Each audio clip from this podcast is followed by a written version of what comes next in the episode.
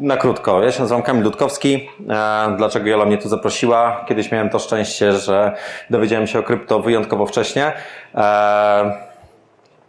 Dzięki temu mogłem się zainteresować, zakupić, a następnie zbudować kantor. I miałem pierwszy kantor kryptowalut nie tylko w Polsce, ale w efekcie wyszło w Europie Środkowej, bo działałem też w sąsiednich krajach. No i w dwa tysiące piętnastym roku został tak zamknięty trochę z hukiem po różnych blokadach kont, policjach, prokuraturach, komisjach nadzoru finansowego. Po prostu przyszedłem sobie na emeryturę i uznałem, że już nie dla mnie i teraz sobie tylko jeżdżę po świecie. E, żyjemy w tym momencie w bardzo ciekawych czasach. Myślę, że każdy z Was to już zauważył, e, bo poza... E, no i w, Jest wiele różnych aspektów tych, tych dziwnych, nietypowych czasów. Jednym z nich jest to, że poza standardowymi zagrożeniami, które istniały wcześniej na rynku i czyhały na inwestorów, to pojawiły się nowe. Polecam również książkę mojego kolegi Kuby Mościckiego. Nie inwestuje, on opisuje bardzo dużo tych zagrożeń. Jednak zwróćcie uwagę, że jeszcze pięćdziesiąt lat temu praktycznie nie dało się nas okraść zdalnie. Postęp technologiczny spowodował, że w tej chwili większość kradzieży, jakie zdarzają się u inwestorów, właśnie występują zdalnie. Takich pułapek jest bardzo dużo. Kolejnym, kolejną cechą dzisiejszych czasów jest to, że nie możemy obejść się bez inwestowania. Dlaczego? Wyobraźcie sobie, że jesteście, nie wiem, nastolatkami dwadzieścia trzydzieści lat temu, powiedzmy, przechodzicie przez transformację ustrojową w Polsce i jakim cudem uzyskujecie dużo majątku. Na przykład e, wujek z Ameryki wam przekazał, otrzymaliście jakiś spadek i postanowiliście nie inwestować, tylko w dowolnej walucie wsadzić te pieniądze na konto i czekać sobie do emerytury, skorzystać z ich na emeryturze, ewentualnie przekazać dzieciom. Nie trzeba było długo czekać, wystarczyło dziesięć, dwadzieścia, trzydzieści lat, by zauważyć, że z tego majątku praktycznie nic nie zostało.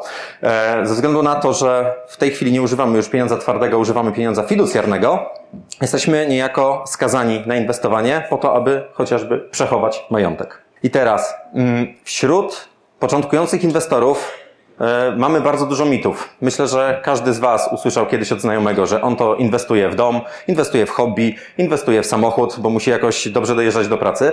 Jednak to nie jest inwestowanie, to są wydatki. Bardzo ważne dla początkującego inwestora jest nauczyć się odróżniać aktywa od pasywów. Czym one się różnią? Aktywa są to takie składniki naszego majątku, które zwiększają nasze dochody, a pasywa są to takie, które zmniejszają nasze dochody i zwiększają wydatki. Teraz, może się wydawać, że łatwo to odróżnić, bo dom może znajdować się po jednej i po drugiej stronie. Jeżeli dom wynajmujemy, to będzie to aktywo, a jeżeli w domu tym mieszkamy, to będzie to pasywo. Najpopularniejsze aktywa to gotówka, akcje, obligacje, nieruchomości, metale, surowce, kryptowaluty, patenty, prawa majątkowe i każde z tych aktywów ma swoje właściwości. Na jednych zarabiamy tylko i wyłącznie w sposób spekulacyjny, inne bardziej służą do przechowywania majątku, a inne dają nam dochód pasywny, jak na przykład akcje w postaci dywidend czy nieruchomości w postaci czynszu. Kolejnym mitem wśród początkujących inwestorów oraz osób, które nie inwestują, jest coś, co ja bym nazwał mitem proroka jasnowidza. Ciągle wydaje nam się, że musimy przewidywać bądź zgadywać, w którą stronę rynek pójdzie. W górę, w dół, bokiem i, i próbujemy to jakoś odgadnąć. Jednak jest dokładnie odwrotnie. Inwestowanie nie ma nic wspólnego z zgadywaniem. Jest to raczej wiedza. No i jak do tej wiedzy dojść? Najważniejsza jest jakaś forma analizy. Te analizy można podzielić z grubsza na analizę fundamentalną, która polega na tym, że szukamy czegoś takiego jak wewnętrzna wartość aktywa. Sprawdzamy, czy dane aktywo ma potencjał wzrostu, sprawdzamy, jak jest użyteczne dla ludzkości, bo jeżeli jest użyteczne i prędzej czy później każdy musi z niego skorzystać, ze względu na przykład na rozwój technologiczny bądź wykluczenia różnego rodzaju, to aktywo prędzej czy później zacznie rosnąć. Analiza techniczna bierze się z tego, że zakładamy, że to, co wydarzyło się w przeszłości, ma dużą szansę powtórzenia się w przyszłości, a wykresy mają tendencję do wykazywania pewnych wzorów. Dzięki temu jesteśmy w stanie myśleć, znaczy wydaje nam się z dużą bądź, z większą bądź mniejszym, z większym bądź mniejszym prawdopodobieństwem, w którą stronę cena pójdzie. Kolejna to analiza sentymentalna podczas rozmowy z ludźmi, na przykład na takich konferencjach, poprzez obserwowanie rynku, słuchanie mediów, oglądanie filmików na YouTube, a nawet zwykłych reklam. Jesteśmy w stanie widzieć, w którym miejscu jesteśmy sentymentalni na rynku. Jeżeli w jakimś miejscu słyszymy, że już dane jakieś spółki, akcje jakiejś spółki idą w kosmos, i będzie już tylko lepiej, tak jest często z spółkami technologicznymi, to możemy z dużą dozą prawdopodobieństwa zakładać, że jesteśmy gdzieś na szczycie, a jeżeli słyszymy, że już wszystko idzie do piekła i koniec, rynek się kończy, to wtedy mamy sentyment negatywny i warto wtedy kupować, kiedy krew się leje. I ostatnią analizą, która pojawiła się kilka lat temu i dotyczy generalnie krypty, jest analiza on-chain i jej baza, baza polega na tym, że e, kryptowaluty są oparte o blockchain i są tam wszystkie transakcje zapisywane i za pomocą narzędzi informatycznych jesteśmy z, w stanie stworzyć oprogramowanie, które będzie to dla nas analizowało pod odpowiednimi kontami. Jeżeli będziemy wiedzieć, kto od kogo, kiedy, jak, ile i po jakiej cenie przesyłał środki, możemy próbować na tej podstawie przewidywać kolejne ruchy na rynku. Jeżeli chodzi o analizę fundamentalną, to polecam. Yy, historia pokazała, że ludzie idący drogą Benjamina Grahama, yy, który napisał książkę Inteligentny Inwestor, yy, najlepiej sobie radzą yy, na rynku. Yy, jednym z tak, jednym ze słynniejszych inwestorów, yy, którzy inwestują tą drogą, jest Warren Buffett. Polecam zapoznać się z książką. Analiza techniczna. Tak, jestem bardziej z teamu analizy fundamentalnej niż technicznej, jednak jeżeli analizę fundamentalną wykorzystuję bardziej do wybierania aktywów, które moim zdaniem mają duży potencjał wzrostu, tak analiza techniczna może bardziej pomóc w wyborze, kiedy, kiedy wejść w rynek.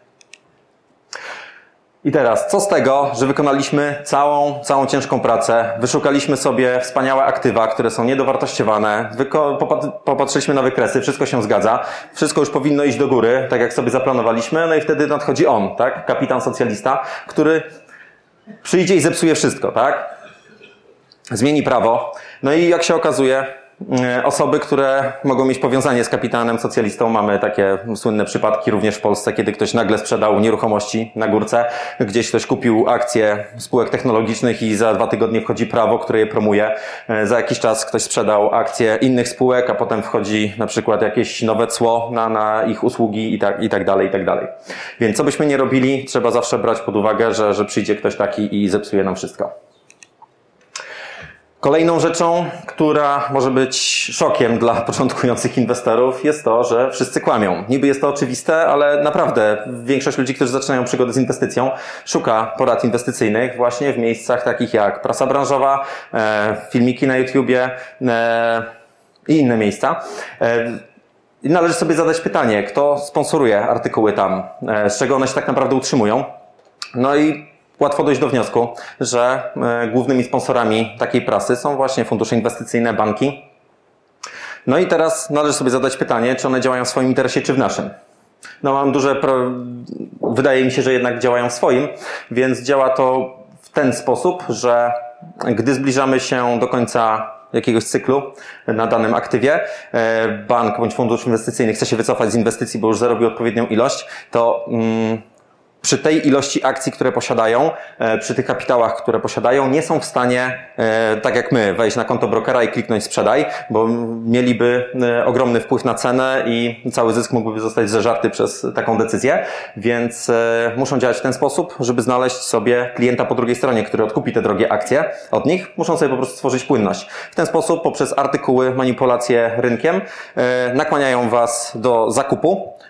Zobaczcie wtedy, że dane aktywo to już tylko to the moon, rośnie przez tyle lat, więc już na pewno będzie rosło w nieskończoność. Wy wtedy jako początkujący inwestorzy łapiecie się na to, kupujecie, fundusz Wam sprzedaje po zawyżonej cenie, w końcu gdy fundusz się wycofa, artykuły się kończą, no i się okazuje, że mamy szczyt bańki. W drugą stronę jest tak samo, kiedy fundusz chce na dołku kupić, to w artykułach będzie, że Bitcoin już umarł, koniec rynku nieruchomości i tak dalej. Należy również odróżnić inwestowanie od hazardu. I paradoksalnie nie jest to takie łatwe. Dlaczego? Dlatego, że jeżeli sprawdzimy definicję inwestowania w słowniku języka polskiego, to tam brzmi to mniej więcej tak, że inwestowanie jest to takie wydatkowanie własnych środków, aby zwiększyć swoje dochody w przyszłości.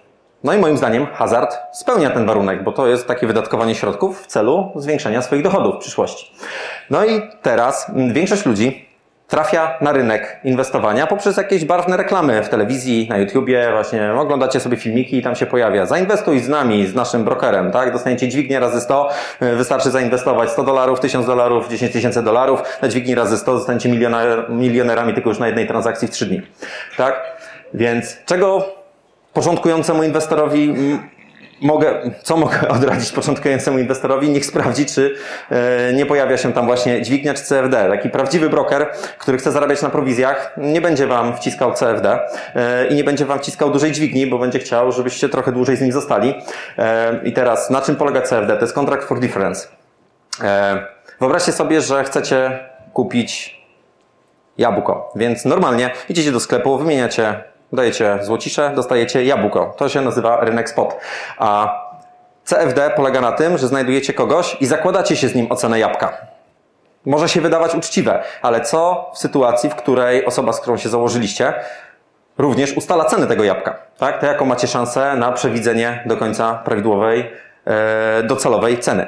I teraz, jeżeli ja bym się z wami wszystkimi, powiedzmy, że jesteście moimi klientami, z wami wszystkimi założył co do ceny jabłka na przyszłość, to mógłbym zauważyć prędzej czy później jakąś, yy, jakiś trend, że większość z was założyła się w jedną stronę. Wtedy powstaje po mojej stronie dość duża pokusa, aby stworzyć kontrakt przeciwny, zmanipulować cenę w drugą stronę, wy wszyscy zostaniecie zlikwidowani, a wasza strata będzie moim zyskiem.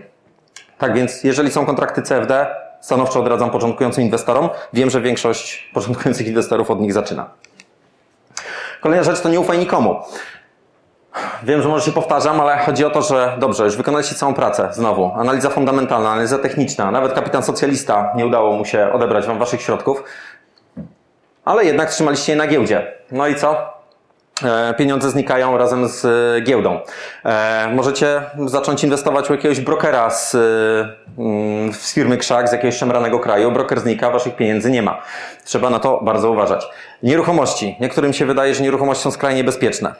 Kijów, Mariupol pokazały, że nie. Jeżeli posiadamy cały majątek w nieruchomościach, na przykład tylko mieszkalnych, tylko w jednym mieście, jedna decyzja polityczna, e, nie wiem, bankructwo lokalnej, mamy małe miasteczko, bankructwo lokalnej fabryki może spowodować odpływ mieszkańców, jakiś nowy podatek katastralny, jakaś nacjonalizacja, te rzeczy się zdarzały w przyszłości, więc e, majątek może tak zniknąć. Więc gdzie można trzymać pieniądze? Na przykład w banku, wiadomo, w obcym nie warto, ale ten pan założył własny bank. Myślę, że ludzie z krypto go znają, to jest Peter Schiff. W krypto za bardzo nielubiany, mimo że to bardzo mądry facet. I mądrze gada, dopóki właśnie nie mówi o krypto.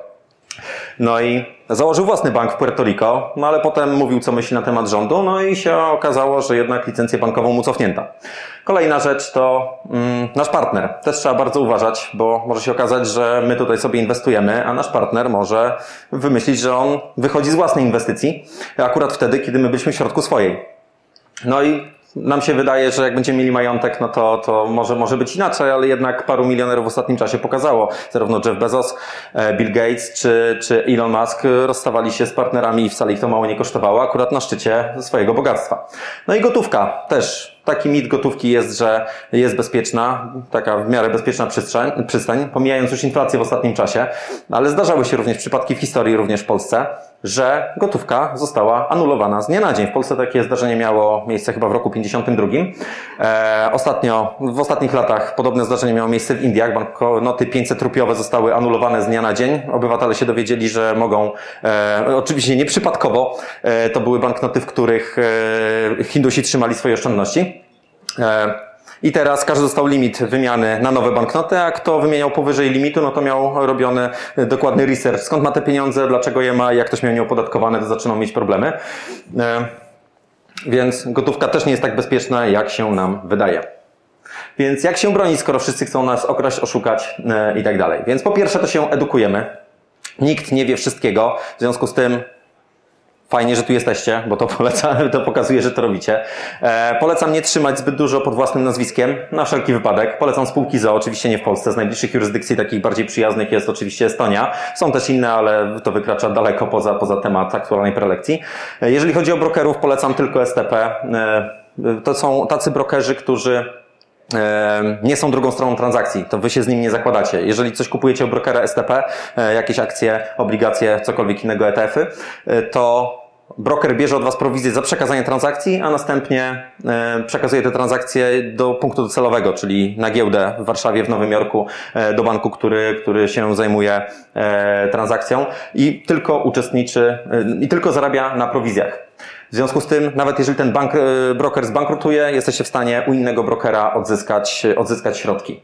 Płacimy oczywiście w krypto, tak? Wiem, że się nie da, ale da, da są, nie da się bezpośrednio zbyt często poza Salwadorem. E, jednak są na to obejścia. Mamy karty krypto. Polecam. Dlaczego? Dlatego, że jeżeli będziecie korzystać z aktualnych polskich kart bankowych, może bardzo łatwo się, bardzo łatwo się, no brakuje mi słowa, oddajecie w ręce rządu, bo prędzej czy później, obstawiam, że takie algorytmy istnieją, tylko jeszcze nie wszyscy są nimi objęci. Na podstawie waszych zakupów będzie wam wyliczane, gdzie podróżujecie, co robicie, jaki zostawiacie ślad węglowy, czy kochacie zwierzątka, czy ich nie kochacie, i w związku z tym będziecie mieli różne restrykcje w, związane z waszym trybem życia. No, kolejna rzecz to oczywiście się edukujemy. Nie obnosimy się z majątkiem. Jeżeli żyjemy sobie normalnie, nie zwracamy na siebie uwagi. Jeżeli zaczynamy mieć pierwszą, drugą, trzecią rezydencję, super sportowe samochody, no to nie tylko będziemy przyciągać uwagę lokalnych złodziejaszków, ale i lokalnych urzędników. No to co robić z tymi pieniędzmi, żeby się za bardzo nie obnosić? To właśnie trzymamy je, zwiększamy swoją wartość netto właśnie po to, aby kupić swoją wolność w najbardziej krytycznym momencie. Wojna na wschodzie pokazała, że ten, kto miał środki, ten mógł uciec, ten mógł odejść, ten mógł się wykupić. No i poprzednia wojna na terenie Polski również to pokazała. Więc polecam trzymać zawsze część pieniędzy na czarną godzinę i oczywiście nie zapominamy o edukacji. No, jesteśmy na konferencji krypto, więc trzeba się teraz koncentrować na zabezpieczeniu swojego krypto. Więc mm, oczywiście polecam portfel sprzętowy, nie wiem, czy to trzeba tłumaczyć, to są takie kosteczki przypominające e, pendrive'y na U S B e, i bardzo ciężko e, hakerom się do nich dostać. Jeżeli nie chcemy posiadać portfela sprzętowego, polecam posiadać oddzielny laptop, na którym nie ma Windowsa. Każdy z nas ma w domu gdzieś w piwnicy, w szufladzie stary laptop, portfele krypto chodzą na wszystkim, instalujemy tam chociażby Ubuntu, e, instalujemy portfel. No i tak sobie działamy. Nie trzymamy na Windowsie. Dlaczego? Z dwóch powodów. Po pierwsze, Windows jest dziurawy i prędzej czy później ktoś was może okraść. Nawet jeżeli macie super antywirus, to może się zdarzyć, że od kolegi dziecko wam zainstaluje jakąś grę z czymś lewym i, jest, i macie po, po pieniądzach. Druga rzecz, Microsoftowi również nie można ufać i może nadejść dzień, w którym się dowiecie, że, że wasze środki już są kontrolowane przez, przez jakieś organy państwowe. Jeżeli chodzi o seed, nawet nie wyobrażacie sobie, ile razy musiałem kogoś srogo ochrzanić, że trzymał seedy na komputerze, w pliku, tak? Bo łatwo, generuje portfel, robi kopiuj, wklej do pliku. No i, no i, tak. Dlaczego nie trzymamy na komputerze? Dlatego, że komputer daje wam bardzo dużo potencjalnych wektorów ataku. Wystarczy, że ktoś dostanie się do waszego dysku twardego, do podglądu ekranu, cokolwiek. I czy w ogóle do systemu plików jest w stanie wam ten seed odzyskać. Jeżeli posiadacie seed na kartce, to musi złamać bariery takie, że musi się do was dostać oszust fizycznie, co paradoksalnie nie jest takie łatwe. Szczególnie jeżeli nie macie jakiegoś stałego miejsca zamieszkania albo w ogóle nie trzymacie kartki w domu, tylko w sejfie w Singapurze. Tak. Kolejna rzecz. To już może zakrawać na paranoję, ale gdy tworzycie seeda i go zapisujecie, to warto używać podkładki. I to jeszcze takiej, która e, nie będzie wgięć. Więc jakiś, jakiś solidny metal albo kamień. Dlaczego? Jak mówię, zabrzmi to paranoicznie, ale sztuczna inteligencja rozwija się błyskawicznie. Jeżeli zostawicie mikrorowki na jakimś stole albo na jakiejś książce, na której pisaliście, czysto potencjalnie może się zdarzyć za dziesięć, dwadzieścia, pięćdziesiąt lat. Ten stół będzie leżał na śmietniku. A haker może dysponować dronem, który będzie w stanie odczytywać takie mikro, mikro, mikro wgłębienia i odzyska waszego seeda. No i się może okazać, że dwadzieścia lat znikają wam środki, a nie będziecie wiedzieć dlaczego. I może się okazać, że na przykład dzięki takiej technologii. Oczywiście w pomieszczeniu, w którym tego seeda zapisujecie, nie powinno być żadnych kamer. I to z różnych powodów, bo wiadomo, mogą szczytać obraz, przekazać seeda, ale nawet jeżeli jesteście tyłem, to nie jesteście bezpieczni z tego samego powodu, co poprzednio. Może się okazać, że za dwadzieścia, trzydzieści lat sztuczna inteligencja i algorytmy będą tak dobre, że będą w stanie zczytać z waszego ruchu, nawet ręki, seeda. E, ważne oczywiście, żebyście byli sami i żeby nie skończyć jak kolega, z, tu macie kadr z filmiku, został zatrzymany przez policję. E, no i policjanci wszyscy w Stanach Zjednoczonych mają kamery. No i podczas przeszukania kieszeni okazało się, że miał seeda w kieszeni. Nie do końca wiem, co tam się dalej stało z tymi środkami, e, jednak warto swojego seeda szyfrować, bo jeżeli został puszczony i zdążył dojść do domu, zanim ktoś zobaczył nagranie, no to jeszcze jest okej, ale jeżeli go aresztowano prewencyjnie na trzy miesiące, a nagranie wyciekło do internetu po dwóch, trzech dniach, no to raczej już został bez środków. Jeszcze omówię najpopularniejszy problem do, najpopularniejszy program do, do trzymania mm, kryptowalut. Mm, opartych o Ethereum. MetaMask, nie wiem, czy to trzeba tłumaczyć, ale na szybko powiem, jest to taki portfel przeglądarkowy, dzięki któremu możemy interagować ze stronami internetowymi i wymieniać sobie tokeny online bez, bez jakichś większych problemów, bo on się łączy bezpośrednio ze stroną internetową. No i są różne fraudy związane z MetaMaskiem. Na, możecie... Po pierwsze, możecie ściągnąć lewego MetaMaska, trzeba bardzo uważać. Po drugie, zdarzają się przypadki wycieku różnych danych. Możecie dostawać informacje, żeby podać SIDA, bo jest jakaś awaria i tylko za pomocą SIDA możecie odzyskać środki. Możecie też dostać informację, że ktoś chce was okraść, więc prewencyjnie musicie wysłać SIDA. Oczywiście wysłanie SIDA zawsze oznacza utratę środków. Innym bardzo popularnym skamem jest na airdrop. Wchodzicie na jakąś stronę, gdzieś zobaczyliście reklamę, że jakiś airdrop się szykuje, wchodzicie na stronę, no i klikacie claim, wyskakuje wam potwierdzenie transakcji, wy potwierdzacie transakcję, no i zamiast uzyskać airdropa, no zrobiliście airdropa komuś innemu, tak, bo transakcja była do wysłania tokenów, a nie do odebrania tokenów.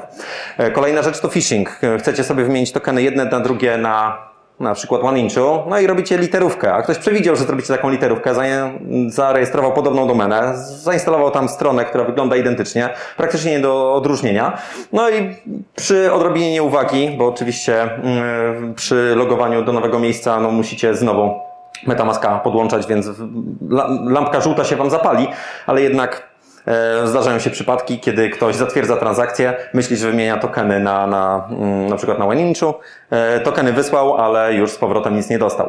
Kolejna rzecz, na którą początkujący inwestor powinien zwracać uwagę, to lewe tokeny. Chodzi o to, że na blockchainie każdy może zakładać swoje własne tokeny i może je nazywać jak chce. Teraz te mm, skamy są mniej popularne, bo już yy, yy, giełdy zdecentralizowane poprzez swoje interfejsy wyłapują takie rzeczy i podpowiadają, że to może być lewizna, jednak nadal takie rzeczy mogą się zdarzać. Nieważne jaka jest nazwa tokena, ważny jest jego smart contract. Adres smart kontraktu wchodzimy sobie, żeby porównać czy jest prawidłowy, warto przy większej transakcji sprawdzić, czy kupujemy ten, który chcemy, czy ten, którego nie chcemy. Można to zrobić na dowolnej stronie listującej kryptowaluty, na przykład CoinGecko. Polecam, jak się bronić, oddzielne konta. Jeżeli chcemy odebrać airdrop, warto robić to z pustego konta na swoim MetaMasku, wtedy ryzykujemy tylko tyle środków, ile jest tam dostępne. W takim razie jak żyć?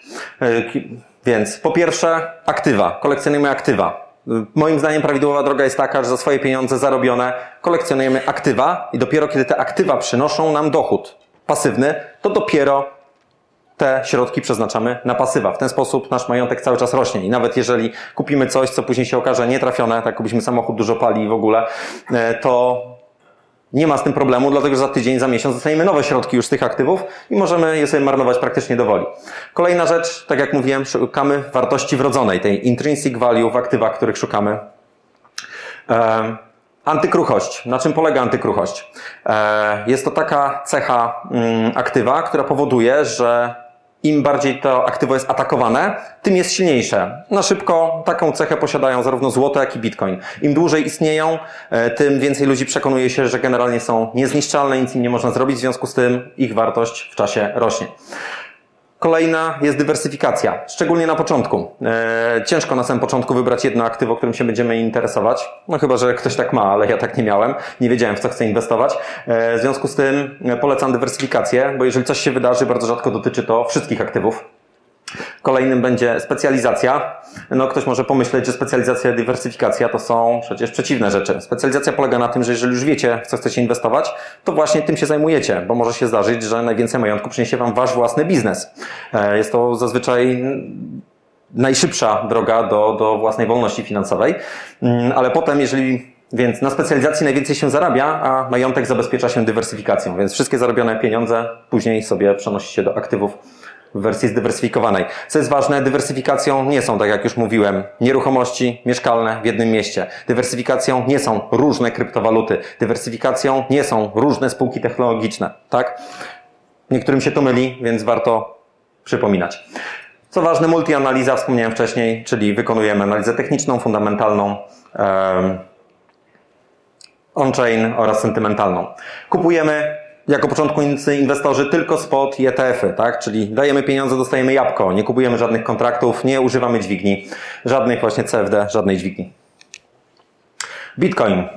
Myślę, że tu wszyscy wiedzą, ale to trzeba powtarzać cały czas, bo niektórzy wątpią, tak? Jest skrajnie antykruchy. Posiada hard cap, czyli nigdy nie będzie go więcej niż dwadzieścia jeden milionów. Nie można zmienić go ustawą, tak? Nie, nie da się tego zrobić. Jest względnie anonimowy dla osób, które wiedzą, jak się nim posługiwać. Mogą, te osoby mogą wykonywać anonimowe transakcje. Jest niezatrzymywalny. Nie da się zablokować Bitcoina. Żadna policja, żadne, żaden rząd nie jest w stanie zmusić Bitcoina do tego, aby nie wykonał transakcji. Jeżeli podpiszecie transakcję, transakcja zostanie wykonana. Jest podzielny i to jest jego przewaga bardzo duża nad złotem. Dlaczego złotem nie możecie zapłacić w sklepie za chleb? Dlatego, że nikt wam nie wyda reszty. A Bitcoin jest podzielny do ośmiu miejsc po przecinku. Jest również niezniszczalny. No, ktoś może powiedzieć, a co jak mi ledger spłonie? No to tak naprawdę spłonęły wasze klucze. Ale sam Bitcoin jest niezniszczalny. Jest również ponadczasowy. O co w tym chodzi? O to, że jeżeli przeniesiecie część majątku do Bitcoina, to po dziesięciu do dwudziestu latach wartość raczej zostanie zachowana, w odróżnieniu od na przykład gotówki. Jest ponadmiejscowy. I tu znowu jest jego przewaga nad złotem i nad gotówką, że możecie nim zapłacić zdalnie.